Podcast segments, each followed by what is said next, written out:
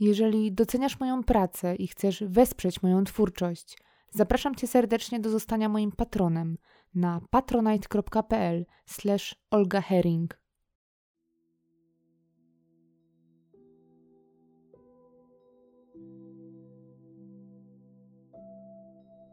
Sprawa, o której dzisiaj opowiem, jest jedną z tych, które trudno zapomnieć.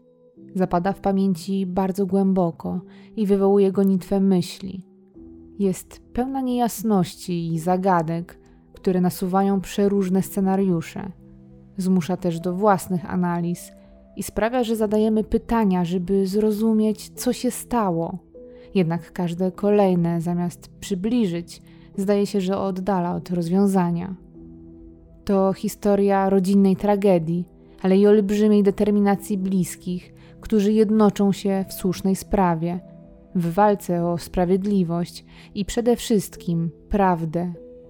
Jest to historia wyjątkowego, młodego chłopaka, który pewnej świątecznej nocy już nigdy nie wraca do domu.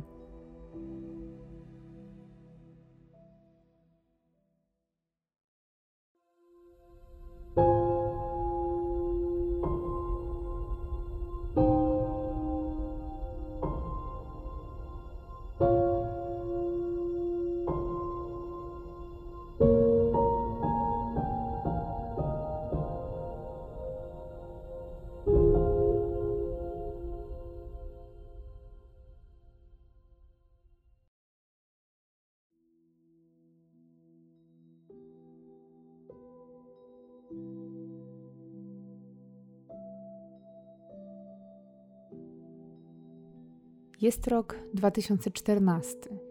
To rok, w którym prezydentem Polski jest Bronisław Komorowski, a w polskich kinach swoją premierę mają takie filmy jak Bogowie czy Wilk z Wall Street. Piosenkarka Sia właśnie osiąga komercyjny sukces i staje się znana ze swojej muzyki na całym świecie i także w Polsce. W tym samym czasie we wsi Świdrygały mieszka Kuba, ma 20 lat i jest wyjątkowo wysokim chłopakiem, bo ma aż 1,95 m wzrostu. Do tego jest bardzo szczupły. Ma brązowe oczy, ciemne włosy i pociągłą twarz z wyrazistymi kościami policzkowymi. Jest zdecydowanie przystojnym młodym chłopakiem. Wieś, w której mieszka, znajduje się około 90 km na południe od Warszawy, na prawie samej granicy województw mazowieckiego i łódzkiego – a okolica, w której jest jego rodzinny dom, to dosłownie kilka innych budynków otoczonych z każdej strony polami. Kuba na co dzień mieszka ze swoimi rodzicami, mamą Justyną i tatą Sylwestrem oraz trójką swojego rodzeństwa. Ma starszą siostrę Jacqueline i dwóch młodszych braci. Najmłodszy brat Kuby, Kacper, jest wręcz jego pupilkiem. Łączy tych dwóch niezwykle silna więź i ogrom miłości. Spędzają ze sobą dużo czasu, a kiedy tylko Kuba wraca do domu, nawet po krótkiej nieobecności, to Kacper od razu siada starszemu bratu na kolana i może nie schodzić z nich godzinami. Kubie oczywiście to zupełnie nie przeszkadza i z przyjemnością rozpieszcza małego braciszka. Przez otoczenie i bliskich Kuba jest postrzegany jako osoba spokojna, zrównoważona i lubiana.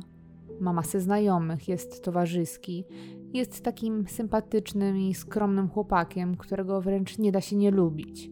Zawsze miły, uprzejmy, dobrze wychowany, po prostu fajny młody chłopak z dobrego i pełnego miłości domu. Kuba jest świeżym absolwentem technikum informatycznego w Białej Rawskiej, czyli mieście oddalonym o około 30 km od jego rodzinnego domu – jednak przez ostatnie lata w Świdrgałach był jedynie weekendowym gościem, bo w czasie, kiedy się uczył, mieszkał w internacie. A technikum informatyczne to nie przypadek. Komputery to prawdziwa pasja tego młodego chłopaka, która zajmuje mu dużo wolnego czasu i którą chętnie rozwija na własną rękę.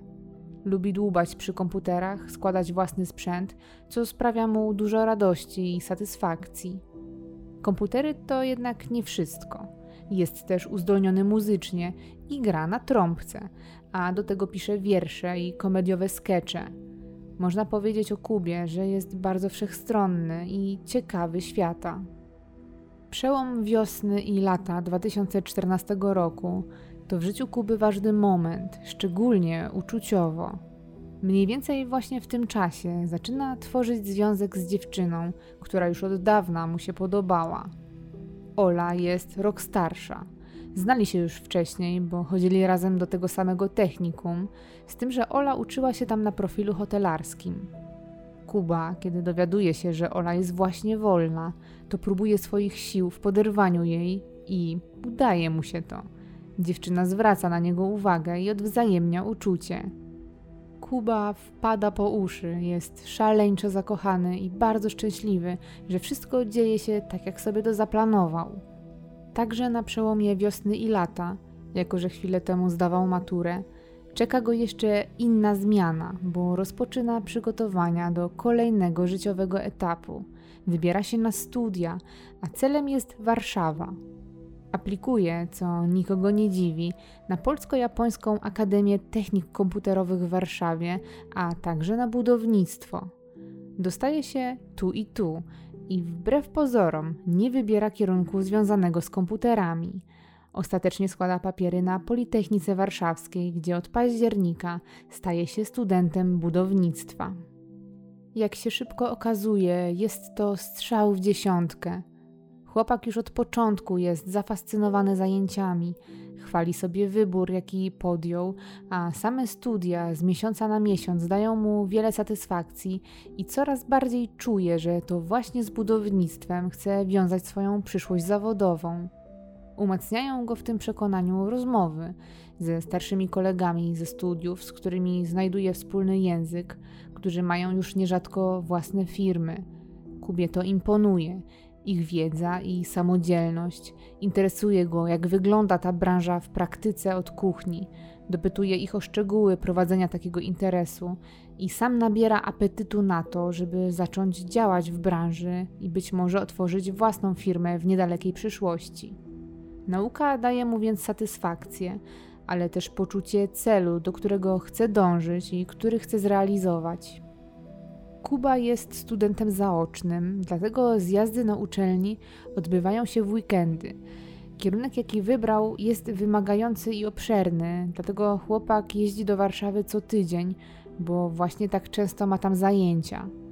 W tygodniu natomiast, kiedy nie ma ćwiczeń ani wykładów i kiedy jest sezon owocowy, to pomaga swojemu tacie, Sylwestrowi, który prowadzi rodzinną firmę zajmującą się montażem i serwisem urządzeń chłodniczych, takich przeznaczonych do przechowywania głównie produktów spożywczych.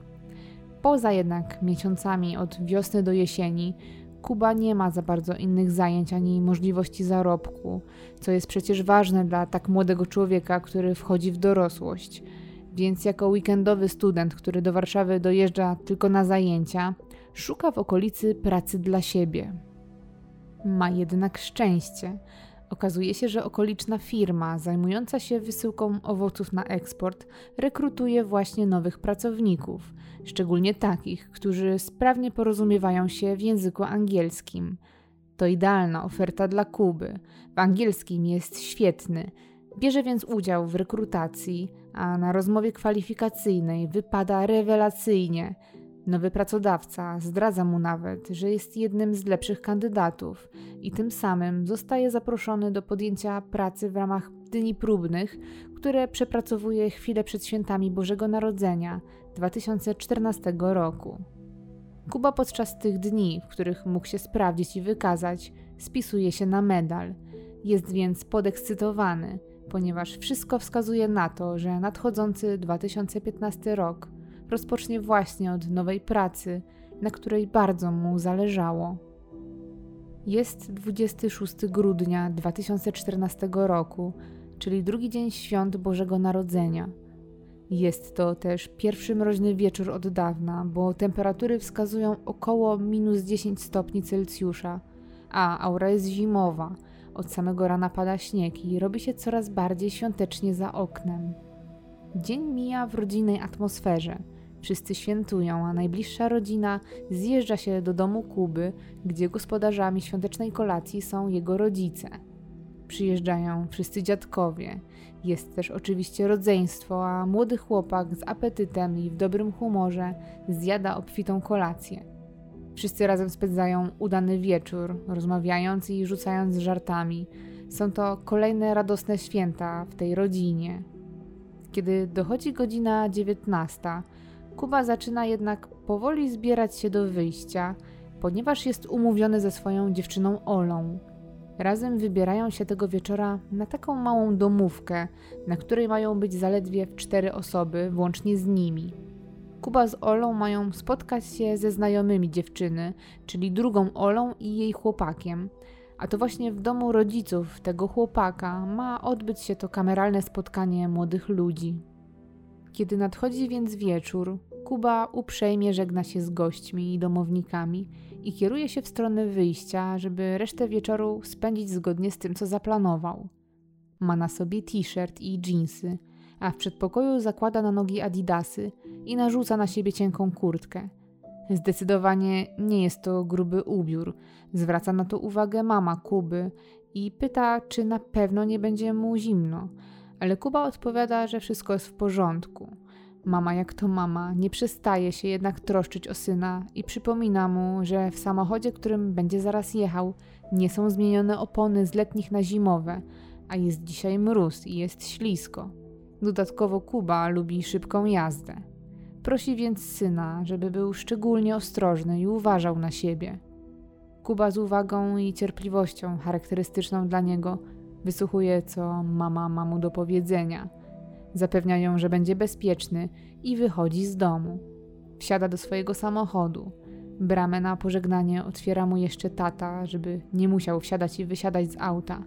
Żegnają się, a Kuba za nim odjeżdża, przypomina gdzie jedzie i że wróci następnego dnia, a jakby co, to oczywiście są w kontakcie telefonicznym, tak jak zawsze. Odpala auto i rusza do domu swojej dziewczyny Oli, która mieszka w miejscowości Białarawska. To to samo miasto, w którym znajdowało się technikum, do którego jeszcze niedawno uczęszczała para. Chłopak ma do przejechania około 30 kilometrów co zajmuje mu jakieś pół godziny. Szczęśliwie i bez problemu dojeżdża na miejsce. Parkuje pod domem swojej dziewczyny i tutaj zostawia już swoje auto, bo na umówione spotkanie nie jadą samochodem Kuby. Zarówno on, jak i Ola planują napić się czegoś tego wieczoru, co uniemożliwi im prowadzenie pojazdu. Dlatego też proszą wspólną koleżankę o małą podwózkę do znajomych. Tak też się dzieje i koleżanka zawozi parę zaledwie dwa kilometry dalej, na ulicę Łąkową. Umawiają się też od razu, że to właśnie ta koleżanka odbierze ich z imprezy, kiedy już skończą. Spokojni więc o zapewniony powrót do domu, udają się do znajomych, gdzie około dwudziestej rozpoczyna się ten miły wieczór, na którym wszyscy zresztą czekali. Kuba chociaż widzi się pierwszy raz, zarówno z gospodarzem, jak i jego dziewczyną, to nawiązują ze sobą bardzo dobry kontakt. Rozmawiają o studiach, o pracy, o planach na przyszłość i ewidentnie rozmowa między nimi się klei. Wszyscy dobrze się bawią, piją też trochę alkoholu, ale w granicach zdrowego rozsądku. Jednak pomimo zachowania umiaru po dwóch kieliszkach Ola źle się czuje, wymiotuje i oznajmia, że więcej nie ma zamiaru pić tego wieczora. Od tego czasu też spotkanie zaczyna robić się bardzo dziwne. Ola wprowadza nerwową atmosferę i zaczyna zachowywać się, jakby wcale nie bawiła się dobrze. Do tego zaczyna ciągle wychodzić z pokoju, w którym wszyscy wspólnie przebywają, a następnie co chwila zbiega na dół do toalety, za każdym razem zabierając ze sobą telefon. Jest to dla reszty nie do końca zrozumiałe zachowanie, ponieważ toaleta, do której ciągle chodzi Ola, znajduje się na parterze domu, a znacznie bliżej, bo na piętrze, tuż obok pokoju, w którym właśnie bawią się młodzi ludzie, jest druga, wolna toaleta. Taka sytuacja ze zbieganiem na dół powtarza się wielokrotnie, co wyraźnie zostaje zauważone nie tylko przez uczestników spotkania, ale też przez mamę gospodarza, bo schody, które wielokrotnie tego wieczoru pokonuje Ola, są drewniane, trochę stare i chodzenie po nich wywołuje charakterystyczny pusty hałas, co zaczyna irytować mamę gospodarza spotkania. Kobieta idzie na drugi dzień rano do pracy, chce się wyspać, a dźwięki regularnych kroków i skrzypiących stopni, które dobiegają z klatki schodowej, nie pozwalają jej zasnąć. Kobieta zwraca więc uwagę młodym ludziom i prosi o ciszę i niekorzystanie bez potrzeby z tej dolnej toalety. Jednak mija czas, a Ola nic sobie z tego nie robi, nie przestaje kursować z góry na dół. W końcu właścicielka domu traci cierpliwość i już po raz drugi upomina gości swojego syna, sugerując, że może najwyższy czas zakończyć spotkanie. Robi się więc niezręcznie, nikt już za bardzo nie ma ochoty na imprezowanie i wszyscy uznają zgodnie, że faktycznie dobrym pomysłem będzie się pożegnać. Tak też się dzieje i para, trochę zmieszana sytuacją, zaczyna powoli zbierać się do wyjścia – jest późno, bo za 10 minut wybije pierwsza w nocy, a jakoś trzeba dotrzeć do domu. Ola bierze telefon Kuby, bo na swoim telefonie nie posiada żadnych środków, i dzwoni do koleżanki, która miała ich odebrać. Jednak dziewczyna oznajmia, że wszystko trwało trochę za długo i sama pojechała jednak na dyskotekę, dlatego muszą sobie radzić sami. Po krótkiej konsultacji, co robić, para podejmuje decyzję, że zamówią taksówkę. Będąc jeszcze w domu znajomego, Ola dzwoni do kierowcy. W okolicy kursuje tylko jeden taksówkarz. Szybko jednak odbiera, pomimo tego, że są święta i późna godzina. Przyjmuje kurs i umawia się z Olą, że podjedzie na Łąkową, ale dopiero za jakieś 15-20 minut, bo właśnie w tym momencie realizuje już inny kurs. Dziewczyna zgadza się i umawia się z kierowcą, że poczekają na niego tyle, ile trzeba będzie. Jeszcze krótką chwilę Kuba i Ola są w domu u kolegi, ale podejmują decyzję, że lepiej będzie jak już wyjdą i poczekają na zewnątrz. Zakładają więc kurtki, ale Kuba nagle udaje się do salonu, do mamy gospodarza, która wciąż nie śpi. Przeprasza ją za ich zachowanie, za to, że zakłócili jej spokój. Mówi do widzenia i następnie z Olą wychodzą przed dom, który usytuowany jest przy takiej małej i krótkiej uliczce. Jednak prawie od razu podejmują decyzję, że się przejdą z Łąkowej, wychodzą więc na ulicę Polną, żeby udać się w stronę głównej drogi, która prowadzi do centrum miasta. W ten sposób chcą wyjść taksówkarzowi na wprost.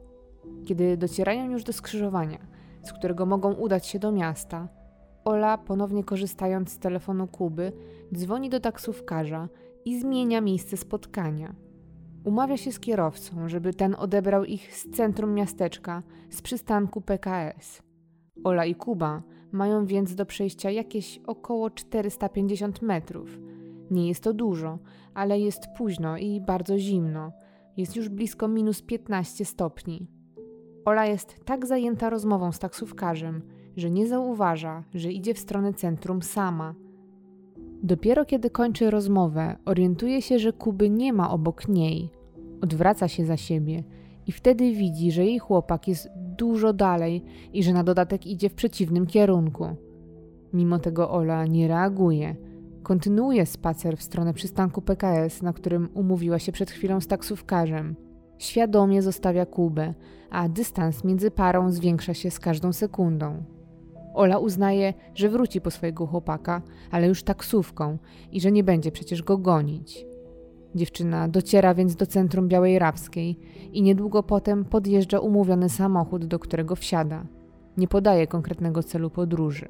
Prosi kierowcę, żeby ten skierował się w stronę Zakrzewa, czyli w stronę, z której właśnie przyszła. Tak też się dzieje. Ruszają i kiedy dojeżdżają do skrzyżowania Narutowicza z Topolową, miejsca, w którym ostatni raz widziała Kubę, Ola prosi kierowcę, żeby ten zwolnił i jechał już teraz w stronę Zakrzewa, ale bardzo powoli. Sama z siebie nie mówi dlaczego, ale kierowca dopytuje o co chodzi. Ola wyznaje mu wtedy, że była tu chwilę temu ze swoim chłopakiem, ale ten jednak poszedł w innym kierunku i że gdzieś tu powinien być. Muszą go znaleźć, bo ma jego telefon i nie może się inaczej z nim skontaktować. Kierowca jest jednak lekko zdziwiony, bo dokładnie tą drogą jechał po Ole i nikogo tutaj nie widział, a jest przekonany, żeby zauważył, że ktoś idzie w tak dość odludnym miejscu o późnej porze i to jeszcze w święto. Mimo wszystko, zgodnie z prośbą Oli, zwalniają i oboje szukają i rozglądają się za Kubą. Jadą wzdłuż ulicy Topolowej i Narutowicza. Niestety ani na miejscu rozstania, ani w najbliższej okolicy nie widać chłopaka. Kiedy mijają już ostatnie zabudowania w Białej Rawskiej, zawracają i ponownie kierują się w stronę centrum, znowu rozglądając. Bez skutku. Nigdzie nie widać chłopaka. Ola podejmuje więc decyzję o tym, że wraca do domu. Zgodnie z jej prośbą, taksówkarz jedzie około 2 kilometry i odstawia dziewczynę pod domem, pod którym ciągle stoi zaparkowane auto Kuby. Dziewczyna płaci taksówkarzowi, po czym wchodzi do budynku. Ale mija zaledwie 20 minut i ponownie dzwoni po taksówkę. Umawia się z kierowcą w centrum Białej Rawskiej. I tym razem, gdy taksówkarz podjeżdża, Ola jest już absolutnie roztrzęsiona i cała zapłakana. Prosi taksówkarza, żeby pojechali znowu tą samą trasą co wcześniej, by szukać jej chłopaka. Tym razem jednak szukają dokładniej. Jeżdżą w boczne uliczki, między działkami, zjeżdżają nawet obok kąpieliska, objeżdżają centrum i to kilka razy. Wszystko na nic. Kuby nigdzie nie ma. Ola sięga więc po telefon swojego chłopaka i nie wiedząc co robić dalej, dzwoni do siostry Kuby, ale ta nie odbiera. Wybiera więc numer kolejnej osoby, najlepszego przyjaciela jej chłopaka, Kamila, który mieszka niedaleko, w Nowym Mieście. Kamil spędza ten wieczór w swoim domu w Nowym Mieście. Ogląda właśnie ojca chrzestnego, kiedy przed drugą w nocy dzwoni jego telefon. Jest zdziwiony, bo to późna pora, ale to Kuba, jego przyjaciel. Chłopak odbiera telefon, jednak po drugiej stronie słyszy damski głos.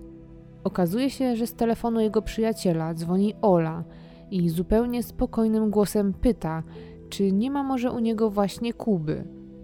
Kamil jest bardzo zdziwiony, zarówno telefonem o późnej porze, jak i samym pytaniem. Zgodnie z prawdą odpowiada, że nie ma u niego przyjaciela i zaczyna dopytywać o co chodzi. Dopiero wtedy Ola wyznaje, że Kuba zaginął że po imprezie rozstali się na skrzyżowaniu dróg i że od tamtej pory nie ma z nim żadnego kontaktu. Kamil czuje niepokój. Niewiele myśląc mówi, że jedzie w takim razie natychmiast do Białej Rawskiej i rozłącza się. Następnie wykonuje telefon do kolejnego kolegi i jednocześnie drugiego przyjaciela Kuby, Wojtka.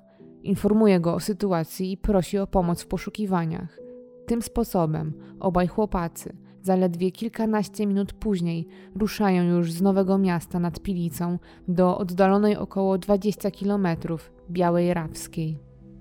Po około 20 minutach są na miejscu. W centrum spotykają się z Olą, która ponownie wszystko im wyjaśnia. Podejmują decyzję, że trzeba szybko działać. W pierwszej kolejności zawożą dziewczynę do jej domu, w razie gdyby Kuba miał się tam pojawić ponieważ przecież to właśnie u niej miał spać i to pod jej domem zostawił samochód. Wydaje się więc być najbardziej logiczne to, że to właśnie tam skieruje swoje kroki. Następnie chłopacy udają się w stronę nieszczęsnego skrzyżowania z kapliczką, czyli skrzyżowania ulicy Narutowicza z Topolową, i rozpoczynają poszukiwania na własną rękę. Od rana padał śnieg, ale około 22 już przestał, wszystko przykryte jest więc świeżym białym puchem. Chłopacy chcą wykorzystać ten fakt i oprócz rozglądania się z samochodu za Kubą, zwracają też uwagę na ewentualne ślady na śniegu, które mogą pomóc im dowiedzieć się, w którą stronę poszedł ich przyjaciel.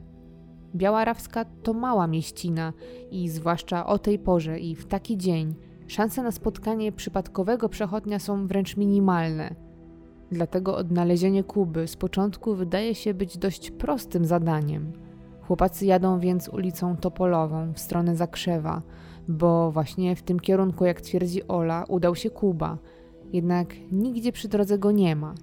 Zaczynają też zjeżdżać na pobocze i sprawdzać boczne uliczki, nawet te prowadzące do sadów i na pola. Świecą latarkami, szukają świeżych śladów na śniegu. Nawołują też Kubę po imieniu – Niestety nigdzie nie ma ich przyjaciela, ani nawet śladu jego obecności. Kamil i Wojtek, będąc w kontakcie z Olą, szukają Kuby aż do szóstej nad ranem. Są zmęczeni i zrezygnowani. Dochodzą do wniosku, że to koniec na teraz. I po konsultacji z dziewczyną ustalają, że poczekają kilka godzin.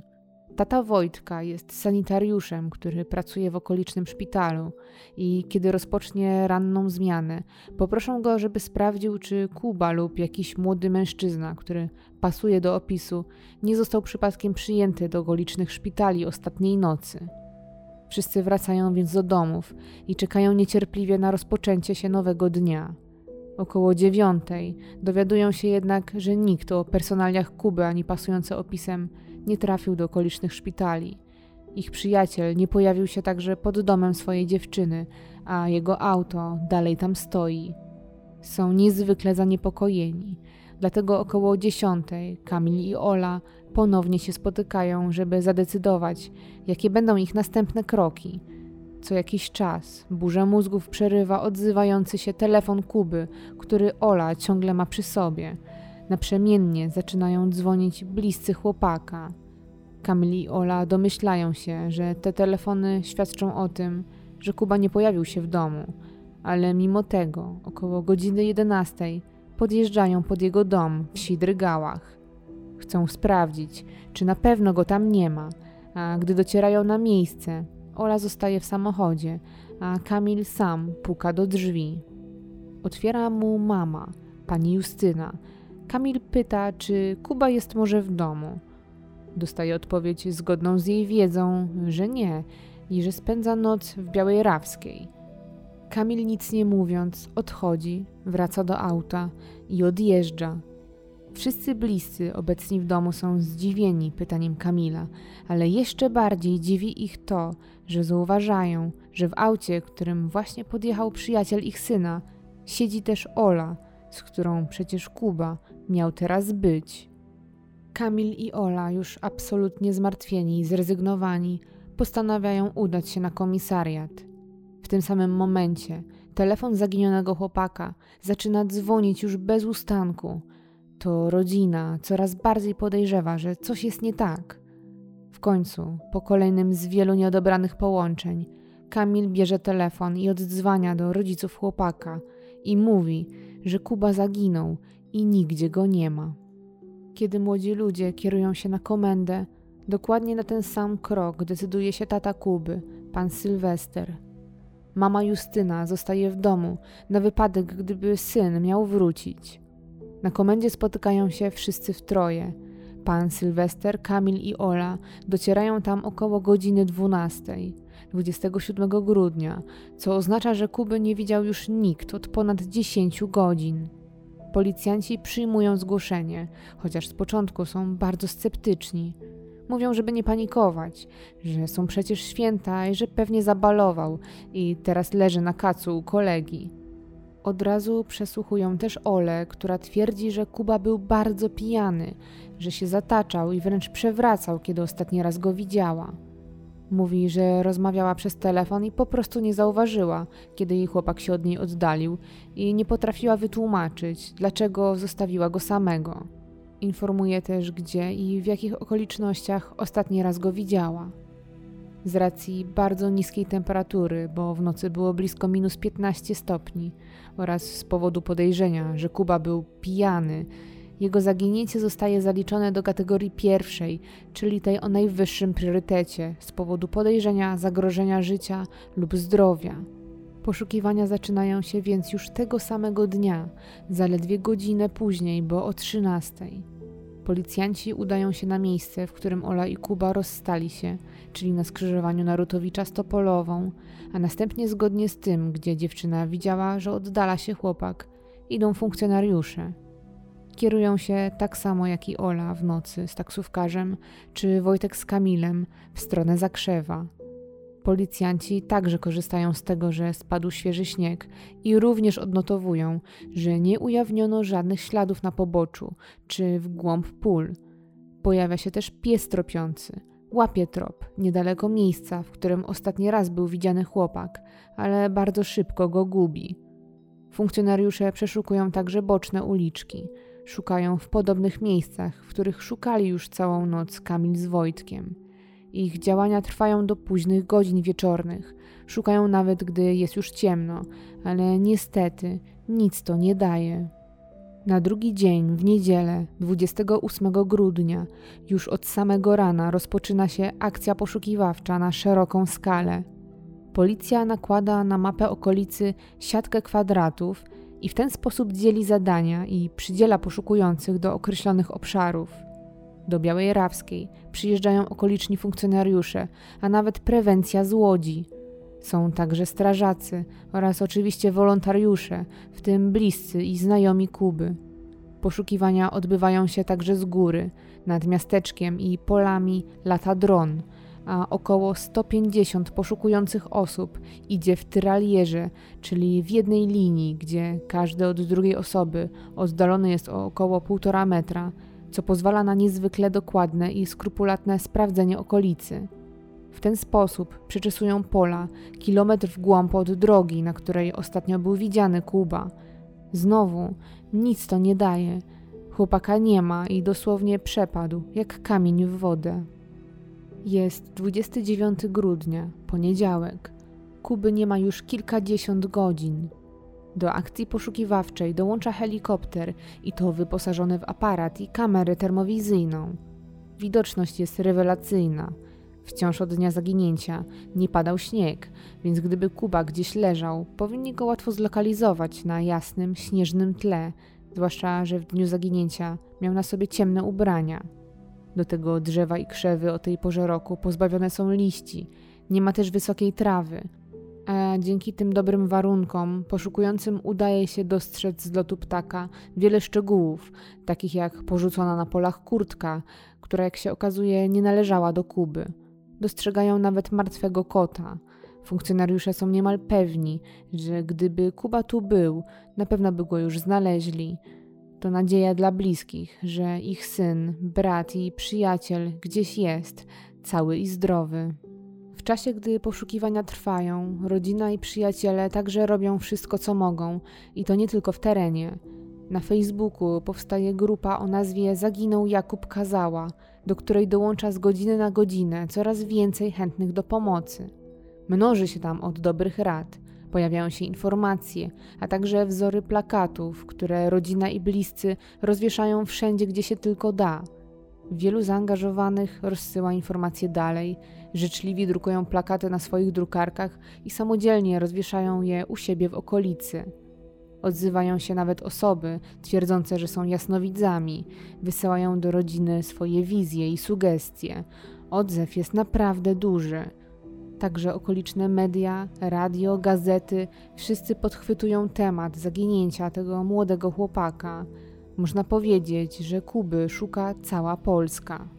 Rodzina desperacko próbuje odnaleźć swojego bliskiego na każdy możliwy sposób. Jednym z pomysłów, na jaki wpadają, jest przejrzenie jego komputera, a w szczególności sprawdzenie, z kim ostatnio i o czym pisał za pośrednictwem np. komunikatorów. Mają nadzieję, że właśnie tam znajdą może jakieś wskazówki, szczególnie w prywatnych rozmowach. I co prawda nie znajdują żadnych tropów mogących wyjaśnić, gdzie jest teraz Kuba, to odkrywają coś innego. Okazuje się, że relacja chłopaka z jego dziewczyną Olą nie była do końca taka, jak myśleli, że jest, czyli że para jest zakochana i szczęśliwa. Po przeczytaniu rozmów pary wychodzi na jaw, że Ola jest bardzo apodyktyczna i często nie zwraca się do Kuby z szacunkiem. Wychodzą na jaw manipulacje i kłótnie. Okazuje się wręcz, że Ola kilkukrotnie zrywała z Kubą, o czym nikt z bliskich nie miał pojęcia. W jednej z wiadomości dziewczyna przyznaje się, że go zdradziła, po czym wszystkiemu zaprzecza. Jawi się tu obraz niezbyt udanej relacji, pełnej niepokoju i niedomówień. Do tego wszystkiego do Kuby pisał także były chłopak dziewczyny, Sebastian. Sugerował mu, że ciągle łączy go coś z Olą i że coś między nimi się wydarzyło. Chłopak jednak nie daje się sprowokować. Zbywa natarczywego byłego i nie kontynuuje tematu. Przy okazji tych nowych informacji, Kamil, przyjaciel Kuby, przypomina sobie niepokojącą sytuację, która miała miejsce jakiś czas przed zaginięciem, jesienią, kiedy Ola i Kuba byli na wyjeździe w Zakopanem. Nie był to jednak udany wyjazd. Sebastian nie dawał parze spokoju i wydzwaniał zarówno do Oli, jak i do Kuby, grożąc chłopakowi, że się z nim policzy, jeśli nie zostawi dziewczyny w spokoju. Mówił też, że lepiej, żeby nie pojawił się nigdy w Białej Rawskiej, bo może stać mu się krzywda. Rodzina czuje się skołowana po przeczytaniu tych wszystkich wiadomości. Nie mieli pojęcia o takich sytuacjach. Próbują jakoś dotrzeć do Oli, wypytują, czy na pewno nie wie nic więcej, co mogło się stać z Kubą. Zaczynają dopytywać, czy tego feralnego wieczoru nie pokłócili się może, a może Kuba coś powiedział, co pomoże go odnaleźć. Przecież to właśnie Ola była ostatnią osobą, która go widziała i która z nim rozmawiała. Ola jednak zaprzecza, żeby działo się między nimi coś złego. Powtarza jak mantrę, że nic nie wie, że Kuba po prostu poszedł w przeciwnym kierunku, kiedy ona była zajęta rozmową z taksówkarzem. Zamyka się też w sobie, nie patrzy w oczy i praktycznie od zgłoszenia sprawy na policji całkowicie się wycofuje. Nie pomaga rodzinie nawet dobrym słowem i nie uczestniczy w akcji poszukiwawczej. Jedynie od czasu do czasu pyta, czy coś już wiadomo. Rodzina szuka więc jeszcze innych dróg, by odnaleźć bliskiego. Coś im tu nie pasuje. Okazuje się, że w miejscu, w którym ostatni raz był widziany Kuba, znajduje się monitoring, a dokładniej dwie kamery. Udaje im się, zdobywają nagrania wideo i chociaż nie są dobrej jakości, to na jednym z nich widać wyraźnie Kubę z Olą, a na drugim już tylko samą Olę. Co ciekawe, pierwsze nagranie, jeszcze z ulicy Polnej, prezentuje dość interesujący obraz. Zaledwie kilkaset metrów od domu gospodarza, pierwszy monitoring rejestruje, jak między parą ewidentnie dochodzi do sprzeczki. Mimo, że Ola przecież twardo twierdziła, że nie pokłóciła się z Kubą tamtego wieczoru. Kamera rejestruje, jak para idzie ulicą polną. Trzymają się za ręce, ale w pewnym momencie Ola nagle zatrzymuje się i szarpie wręcz Kubą, prowokując go do zatrzymania. Chłopak staje, odwraca się w jej kierunku, ale ta z dużą siłą i ewidentnie szargana nerwami wyrywa swoją rękę z dłoni Kuby. Kuba puszcza uchwyt i idzie spokojnie dalej, a Ola oddala się od niego. Kuba jednak to zauważa, zwalnia i dochodzi do Oli. Można wywnioskować, że podejmuje próbę rozmowy i idą już obok siebie. Na następnym monitoringu, kilkadziesiąt metrów dalej, tym, który prezentuje widok z głównej drogi, widać już jak w stronę centrum miasta idzie tylko Ola, sama.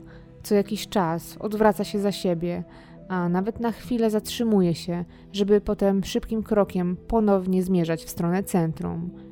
Kuby nie ma już na tych nagraniach, ani w ogóle w tamtym czasie, ani później.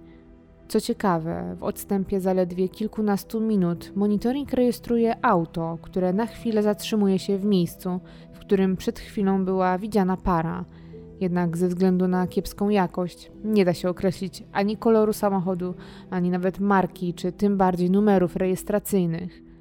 Kierowca tego samochodu nigdy się nie zgłasza, chociaż informacja o zaginionym chłopaku i poszukiwaniu świadków dotarła już praktycznie do każdego mieszkańca tej niewielkiej przecież miejscowości. Mimo wszystko monitoring wniósł nowe i cenne informacje, a Ola zostaje skonfrontowana z tym, co zobaczyli na nagraniach. Wtedy dopiero przyznaje się, że doszło do nich do nieistotnej sprzeczki. Mówi, że była zła na Kubę za to, że dużo wypił. Twierdzi, że był pijany, chociaż na nagraniach zupełnie nie widać, żeby się zataczał czy przewracał, jak to przecież zeznawała. Ola zmiany w swoich zeznaniach tłumaczy tym, że sama dużo wypiła i niewiele pamięta z tej nocy. Jednak według reszty uczestników spotkania wypiła przecież zaledwie dwa kieliszki i była zupełnie trzeźwa. Nadchodzi kolejny dzień, 30 grudnia. Jest to wtorek, a Kuby nie ma już od soboty. Helikopter ponownie przeczesuje okolice. Znowu, bez skutku. Na ziemi także trwają poszukiwania. Pojawiają się nawet nurkowie i sprawdzają okoliczne stawy. Powoli wszyscy tracą pomysły, gdzie może znajdować się Kuba, a ten stan zawieszenia trwa kolejne dni. W końcu przychodzi Sylwester i nowy rok, który miał być przecież przełomowy dla chłopaka, ale jego ciągle nie ma. 12 stycznia 2015 roku, kiedy Kuby nie ma już 15 dni, po raz trzeci helikopter przeczesuje okolice i znowu wszystko na nic. Jest 14 stycznia 2015 roku. Od zaginięcia minęło 17 dni i właśnie wtedy nadchodzi pierwszy przełom. W trawie, na bagnach, w miejscu, które było już przeszukiwane, policjantka odnajduje kluczyki od samochodu. Podnosi je, nie korzystając z żadnego zabezpieczenia, i pyta osoby w pobliżu, czy nikt nie zgubił swoich kluczy, jednak nikt się nie zgłasza po zgubę. Następuje konsternacja i okazuje się, że kobieta właśnie podniosła kluczyki do samochodu poszukiwanego Kuby, zacierając jednocześnie ewentualne ślady. Te klucze to pierwszy trop od dawna i znak, że Kuba musiał tu być. Na miejscu pojawia się coraz więcej poszukujących.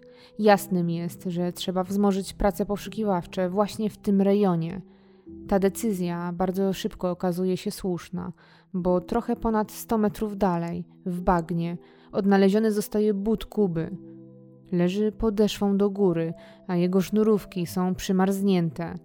But nie jest brudny. Wygląda raczej jakby po prostu leżał tam rzucony. Informacja o znalezionym bucie paraliżuje bliskich. U niektórych znajomych, którzy wciąż wierzyli, że Kuba gdzieś jest, cały i zdrowy, pojawiają się pierwsze zwątpienia i pierwsze łzy. Jednak trzeba działać. Wszyscy szukają Kuby, mają przeczucie, że są blisko, a obszar poszukiwań jest już przecież bardzo zawężony. 15 stycznia, dzień po odnalezieniu przedmiotów, wzmożone zostają więc poszukiwania w tym terenie. Pojawia się też grupa specjalna z udziałem psów tropiących. Mama Kuby, pani Justyna, spotyka się z policjantką, która jest opiekunem psa tropiącego. Rozmawiają przy ulicy Mickiewicza, a pani Justyna prosi przewodniczkę o sprawdzenie bagna i rzeczek, które płyną w jego pobliżu. Pani przewodnik zgadza się. Informuje tylko, że pies napije się wody, chwilę odpocznie i kilkanaście minut później rusza w teren. Jest to duża szansa, bo pies, który pracuje dzisiaj, ma na swoim koncie duże sukcesy. Niedawno na przykład odnalazł zwłoki znajdujące się aż dwa metry pod wodą. Przewodniczka zachwala psa, a także warunki, które są bardzo korzystne. Informuje panią Justynę, że gdyby Kuba gdzieś tu był w okolicy, to pies by wręcz oszalał. Jednak pomimo poszukiwań i nadziei związanych z odnalezionymi przedmiotami, nie udaje się odnaleźć młodego chłopaka. Wydaje się, że kluczyki i but to fałszywy trop. Po tych bezowocnych, ale bardzo intensywnych pracach nadchodzi przerwa w poszukiwaniach. Policjanci robią sobie odpoczynek na kilka dni, ale rodzina nie przestaje szukać na własną rękę. Szukają też wolontariusze. Robią to w terenie, ale powoli chwytają się już wszystkiego. Analizują nawet wizję jasnowidzów, gdzie jedna z nich dociera do nich 19 stycznia. Otrzymują w niej nawet mapę z dokładnie zaznaczonym na żółto punktem, niedaleko odnalezionych kluczyków i buta. Jednak to miejsce było już przecież przeszukiwane wielokrotnie. Jest noc z 19 na 20 stycznia. To dzisiaj z rana po przerwie wznowione zostaną przerwane poszukiwania.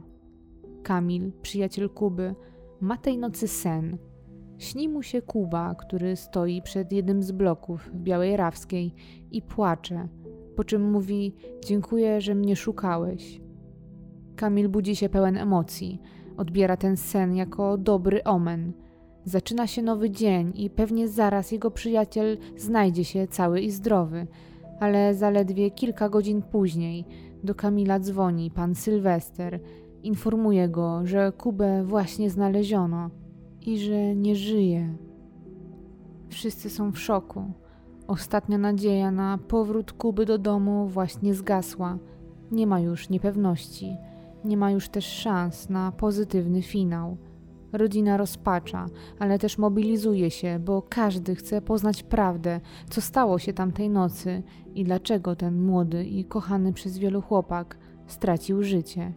Jednak zaraz po tej tragicznej informacji na bliskich spływa kolejny szok, gdy na miejsce dociera tata Kuby.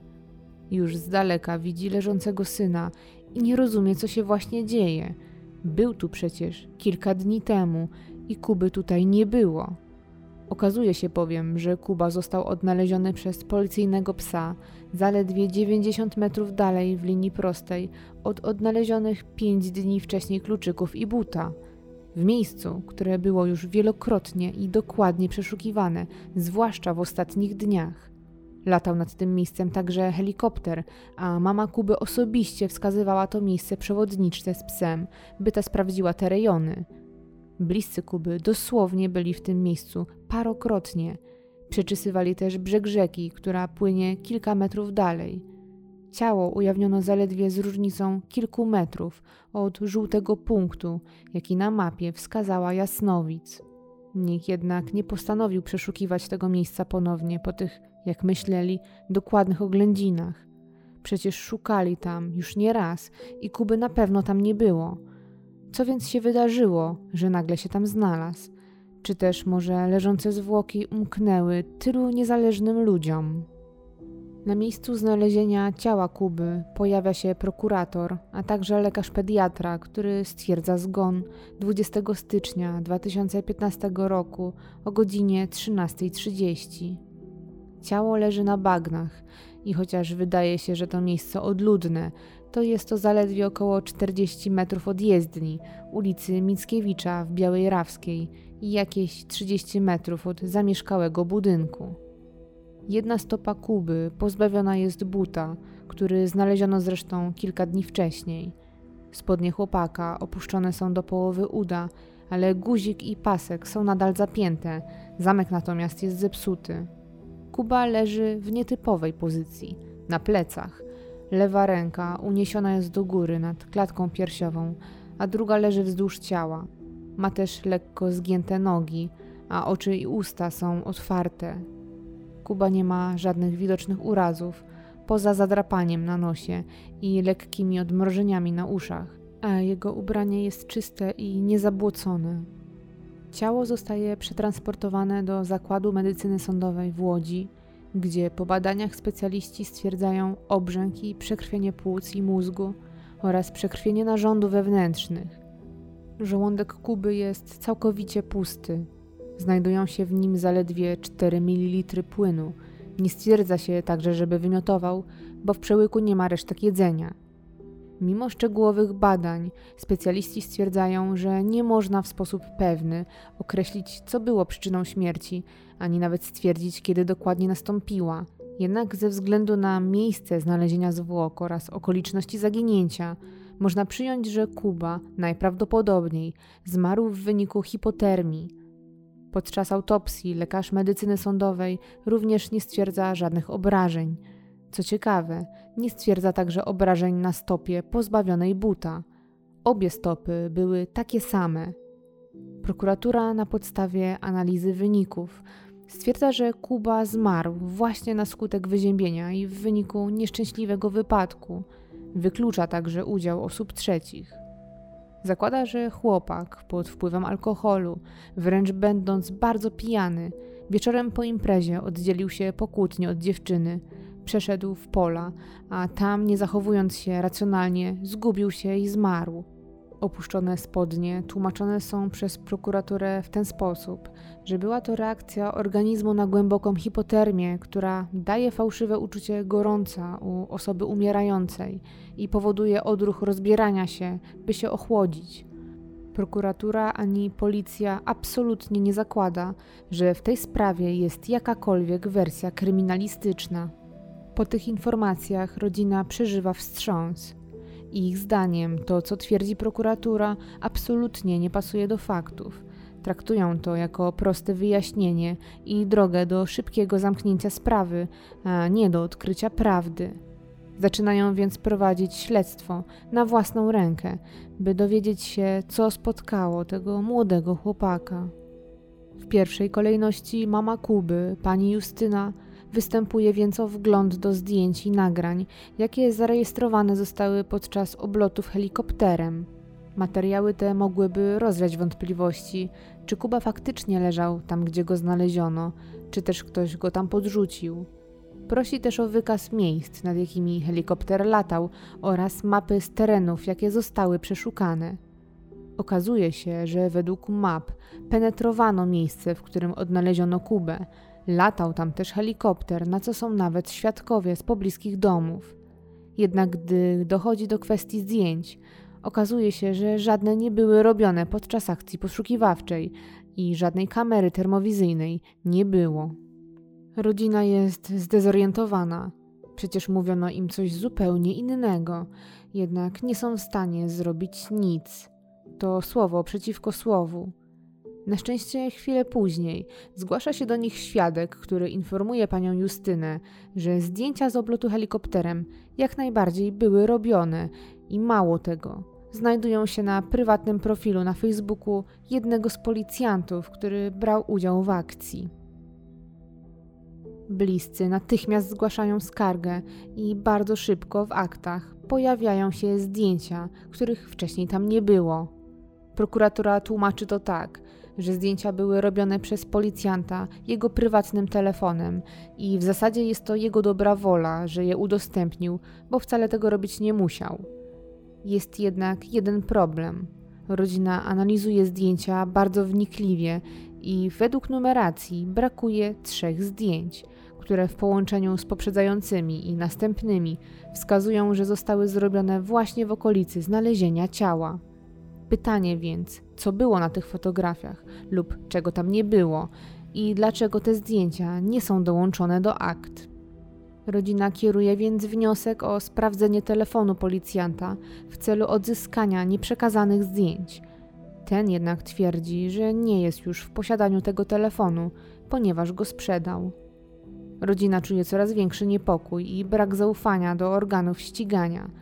Czują coraz bardziej, że ani policja, ani prokuratura nie są chętni, by sprawę wyjaśnić i że są zdani tylko na siebie.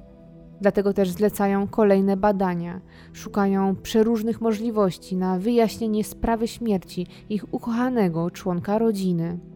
To uczucie zawodu i braku zaufania narasta, gdy rodzice Kuby wnioskują o przesłuchanie przewodniczki z psem, która 15 stycznia, dzień po ujawnieniu kluczy i buta, pojawiła się na miejscu. Mama chce usłyszeć od kobiety, jak to się stało, że stały i rozmawiały, będąc zaledwie 50 metrów od rzekomo leżącego ciała i pies go nie wyczuł.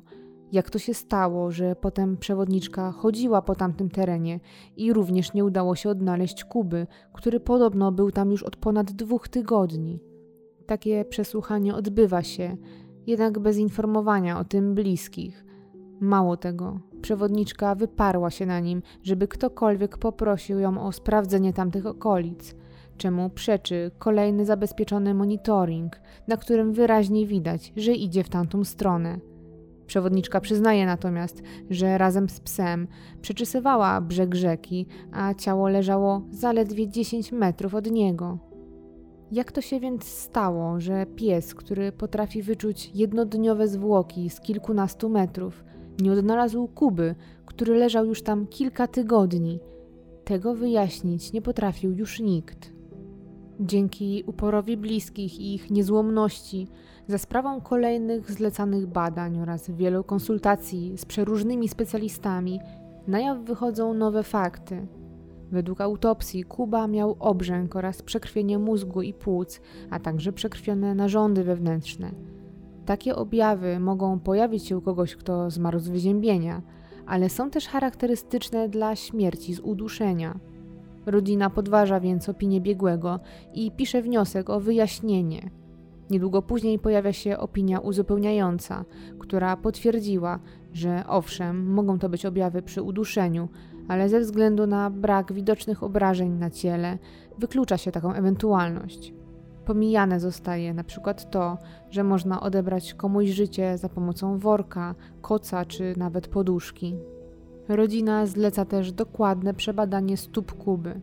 Według prokuratury trasa, jaką chłopak musiał pokonać tamtej nocy, i to bez jednego buta, wynosiła około 70 metrów i prowadziła przez bagno oraz dwie małe rzeczki, a po drodze Kuba musiałby przejść niezliczoną ilość gałęzi i konarów oraz suchych krzewów. Jednak badania stóp stwierdzają jasno, że niczym się one nie różniły między sobą, zarówno pod kątem ewentualnych uszkodzeń mechanicznych, otarć na skórka, czy nawet pod kątem cząstek ziemi i zabrudzeń. Stopy i skarpety wyglądały identycznie, tak jakby Kuba nie tylko nie przeszedł przez bagno i zarośla, do tego z jedną bosą stopą, ale też jakby w chwili śmierci miał na sobie oba buty. Do wersji o śmierci z wyziębienia nie pasuje też pozycja, w jakiej znaleziono Kubę. Osoby, u których wystąpiła śmierć z wyziębienia, najczęściej znajdują się w pozycji embrionalnej. Inaczej bywa w przypadku osób, które są mocno odurzone. Jednak i tutaj badania toksykologiczne wykluczają, że Kuba był pod wpływem jakichkolwiek środków udurzających, a zawartość alkoholu, jaką stwierdzono w ciele Kuby, nie wskazuje na upojenie by uniknąć pomyłki, jaka wynika często z procesów, jakie zachodzą pośmiertnie, gdzie w wyniku fermentacji otrzymuje się często zakłamany pomiar alkoholu. U Kuby pobrano próbkę ze szklistki oka. Jest to najbardziej wiarygodne badanie, które w zasadzie odpowiada na pytanie, jaka zawartość alkoholu była we krwi osoby w chwili jej śmierci. U Kuby ten wynik wyniósł zaledwie 0,4 promila, to trochę jak po wypiciu dwóch piw, a według obliczeń bliskich, na podstawie zeznań znajomych i tego, ile wypili, czyli niecałe 0,7 litra na trzy osoby i trochę nalewki, Kuba powinien w swojej krwi mieć spokojnie około promila, bo wypił znacznie więcej. Jednak nie na tyle, by stracić kontakt z rzeczywistością i bez powodu błądzić po polach, jak twierdzi prokuratura. Według uczestników spotkania, gdy Kuba wychodził z domu, był trzeźwy i jasnomyślący, a na monitoringu także widać, że Kubę ciężko nazwać bardzo pijanym. Podczas autopsji spod paznokci Kuby zostały pobrane wyskrobiny, jednak dopiero na wniosek rodziny zostały one przebadane i to po ośmiu miesiącach. Wynika z nich, że pod paznokciami Kuby znajdowało się cudze DNA. Jednak nikt nie idzie tym tropem dalej, a określenie, czyj dokładnie jest to materiał genetyczny, jest już niemożliwe z powodów technicznych. Próbka jest po prostu za mała. To nie koniec zaniedbań. Ubrania Kuby przez ponad dwa miesiące leżały na komendzie w Białej Rawskiej, gdzie wyschły. Nikt nie poddał ich badaniom. Stało się to dopiero na wniosek rodziców. Bliscy kontaktują się już na własną rękę z innymi biegłymi sądowymi. Jeden z nich ustala, że ułożenie ciała, ściągnięte spodnie i podwinięta kurtka pod pachami mogą świadczyć o tym, że ciało jak najbardziej było przenoszone, jednak te badania nie zostają uznane za istotne. Oprócz tego, że nie rozwiano wątpliwości, dlaczego ciało odnalazło się w miejscu, które było wielokrotnie przeszukiwane, to nie wyjaśniono także, jak to się stało, że zwłoki były nienaruszone przez na przykład zwierzęta, a przecież według prokuratury leżały w zupełnie odsłoniętym miejscu, na widoku, przez ponad trzy tygodnie i to w czasie zimowym, w warunkach z ograniczonym dostępem do pożywienia. Pomimo upływu czasu, ciało w ogóle było w dobrym stanie, co także budzi wątpliwości. Amplituda temperatur była bardzo duża, wynosiła aż 25 stopni. Po nowym roku były dni z kilkunastoma stopniami na plusie i można byłoby się spodziewać bardziej posuniętego rozkładu. Nikt jednak nie sili się, by to wyjaśnić. Zabezpieczenie wszystkich monitoringów to także lwia praca rodziny, ale także zadbali o sprawdzenie billingów. I one wnoszą ciekawe informacje – Okazuje się, że Ola już dzień po zaginięciu Kuby kontaktowała się kilkadziesiąt razy ze swoim byłym chłopakiem. Bilingi z samej nocy zaginięcia nie wnoszą natomiast nic nowego. Ola nie posiadała środków na swoim telefonie, jednak trzeba pamiętać, że sprawdzono tylko połączenia, a nie sprawdzano już rozmów z komunikatorów. Także bilingi Sebastiana zostały sprawdzone. Miał on aż kilka numerów telefonów, w tym jeden z nich, jeszcze podczas poszukiwań, posłużył mu do blisko godzinnej rozmowy telefonicznej z policjantem, który brał czynny udział w sprawie Kuby. Wychodzi też na jaw, że były chłopak Oli był powiązany z handlem narkotykami, a to w połączeniu z groźbami, jakie Kuba otrzymywał jeszcze jesienią, sprawia, że Sebastian zostaje wreszcie przesłuchany. Ma jednak alibi. W noc zaginięcia Kuby był w domu, co potwierdza zarówno jego mama, jak i siostra. Jednak jakiś czas później Sebastian zmienia wersję. Ktoś inny zeznaje, że widział go tamtego dnia w okolicznym sklepie monopolowym – Sebastian uzupełnia więc swoje zeznania i mówi, że faktycznie przypomniało mu się, że wychodził tamtej nocy na chwilę z domu. To jednak nie sprawia, że śledczy drążą temat i Sebastian zostaje wykluczony z kręgu podejrzanych. Jako, że Ola dodatkowo z początku nie przyznawała się do kłótni z Kubą, która jednak ewidentnie miała miejsce, a także jako, że nie potrafiła w żaden racjonalny sposób wyjaśnić, dlaczego zostawiła swojego chłopaka i poszła bez niego. Popycha śledczych do tego, by przebadać ją za pomocą wariografu. Ola udaje się więc na badanie, jednak zostaje ono szybko przerwane. Okazuje się, że dziewczyna jest pod wpływem alkoholu i środków psychotropowych, a w takim przypadku badanie jest nieważne i niemiarodajne. Na kolejne badanie, już na prośbę bliskich, Ola nie wyraża zgody, do czego ma oczywiście prawo. Pomimo tych wielu niejasności, prokuratura w dalszym ciągu utrzymuje, że Kuba po kłótni z Olą rozdzielił się z nią, być może szargany emocjami. Gdy Ola ruszyła samotnie do centrum ulicą Narutowicza, Kuba poszedł w przeciwnym kierunku ulicą Topolową w stronę Zakrzewa, tym samym oddalając się od miejsca, w którym miał nocować. Według prokuratury Ola z taksówkarzem nie natrafili na Kubę kilkanaście minut później, kiedy to wrócili po niego, ponieważ ten z nieznanych nikomu powodów skręcił jednak w prawo, w pola. To jednak nie jest ani logiczne, ani spójne z relacjami na przykład kolegów Kuby, którzy szukali go tamtej nocy.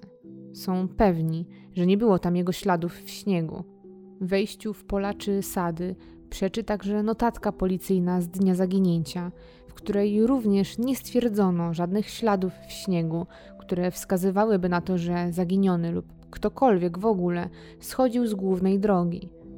Następnie, zgodnie z założeniami prokuratury, Kuba po ciemku, bez telefonu i bardzo lekko ubrany względem niskiej temperatury, szedł mroźną nocą polami przez blisko dwa kilometry by ostatecznie skierować się w stronę bagien, gdzie najpierw zgubił kluczyki do samochodu, 100 metrów dalej jednego buta, po czym już z jedną bosą stopą, jedynie w skarpecie, przeszedł kolejne około 100 metrów, w tym dwie rzeczki i nie zamarznięte jeszcze wtedy rozlewisko, by następnie umrzeć z wychłodzenia zaledwie 50 metrów od drogi. Dla rodziny i nie tylko w tej historii jednak nic nie ma sensu. Ani to, po co miałby wchodzić ciemną zimną nocą w bezdroża, zwłaszcza, że Kuba znał Białą Rawską. Mieszkał tu przecież ostatnie lata w internacie i chociaż nigdy nie zapuszczał się w miejsce, w którym go odnaleziono, to nie bywał tam właśnie dlatego, bo miał świadomość, że są to bagna i po prostu nigdy nikt się tam nie zapuszczał. Według prokuratury leżące na widoku, niczym nieosłonięte ciało, przez ponad trzy tygodnie przeoczyli policjanci, strażacy, helikopter czy ekipy poszukiwawcze z psami tropiącymi, a także bliscy i znajomi, którzy przeczesywali tamte okolice źdźbło po źdźble, szczególnie wtedy, gdy odnaleziono rzeczy osobiste Kuby. Prokuratura stwierdza jasno, że takie przeoczenie jak najbardziej mogło mieć miejsce. Znajomi Kuby nie wierzą w wersję policji i prokuratury. Postanawiają więc wykonać własny eksperyment i pokonują trasę, jaką założono, że Kuba przebył tamtej nocy. Na potrzeby tego eksperymentu wybrano dzień z podobnymi warunkami, jakie panowały 26 grudnia – Kolega Kuby, Kamil, asekurowany linami na uprzęży, pokonuje bagno, w którym woda w niektórych miejscach sięga mu nawet do połowy uda, a buty całkowicie zapadają się i zasysają w błocie z wodą. Podczas tego eksperymentu przejście z asekuracją i w kontrolowanych warunkach, i przede wszystkim kiedy jest jeszcze jasno, okazuje się ledwo wykonalnym zadaniem.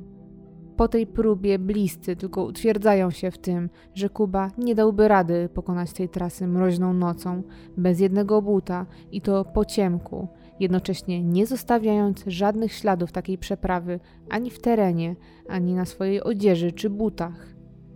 Nikt jednak nie odnosi się w żaden sposób do eksperymentu, poza policjantami, którzy wyśmiewają wręcz młodych ludzi, podważając wiarygodność ich pracy i kwitując to tym, że śledztwem powinni zająć się ci, którzy się na tym znają. Jednak mnogość zaniedbań, jakie miały miejsce i ewidentny brak chęci na rzetelne przeanalizowanie przyczyny śmierci Kuby sprawiają, że rodzina przestaje wierzyć, że komukolwiek poza nimi rzeczywiście zależy na poznaniu prawdy. Jest 30 czerwca 2017 roku, a Kuby nie ma już 2,5 roku. To właśnie tego dnia prokuratura rejonowa w Rawie Mazowieckiej umarza śledztwo, powstrzymując wersję o nieszczęśliwym wypadku i ignorując wszelkie wątpliwości rodziny oraz wyniki zleconych przez nich badań. Dzisiaj minęły blisko 4 lata od tej decyzji i w sprawie Kuby dalej nic się nie zmieniło, a seria pytań wciąż rozbrzmiewa w głowach bliskich. Rodzina przyznaje, że przyjmie każdą wersję, bo nie chcą zakrzywiać rzeczywistości. Jedyne czego chcą, to dowiedzieć się, co naprawdę się stało tej grudniowej nocy i jeżeli faktycznie był to nieszczęśliwy wypadek, to chcą tylko, by ktoś to wykazał z należytą starannością. Stracili przecież kogoś, kogo kochali i kogo tak bardzo wciąż im brakuje. Rodzina do dzisiaj nie zna dokładnej przyczyny śmierci, nie zna też okoliczności, w jakich Kuba stracił życie, innych niż założenia prokuratury, w którą nie wierzy. Nie znają też daty śmierci, na którą wciąż jest puste miejsce na nagrobnym pomniku. Na chwilę obecną śledztwo w tej sprawie wznowione może zostać tylko, jeśli pojawią się nowe, istotne okoliczności. Niestety, ostatnie cztery lata są ciszą, którą może kiedyś wreszcie ktoś przerwie.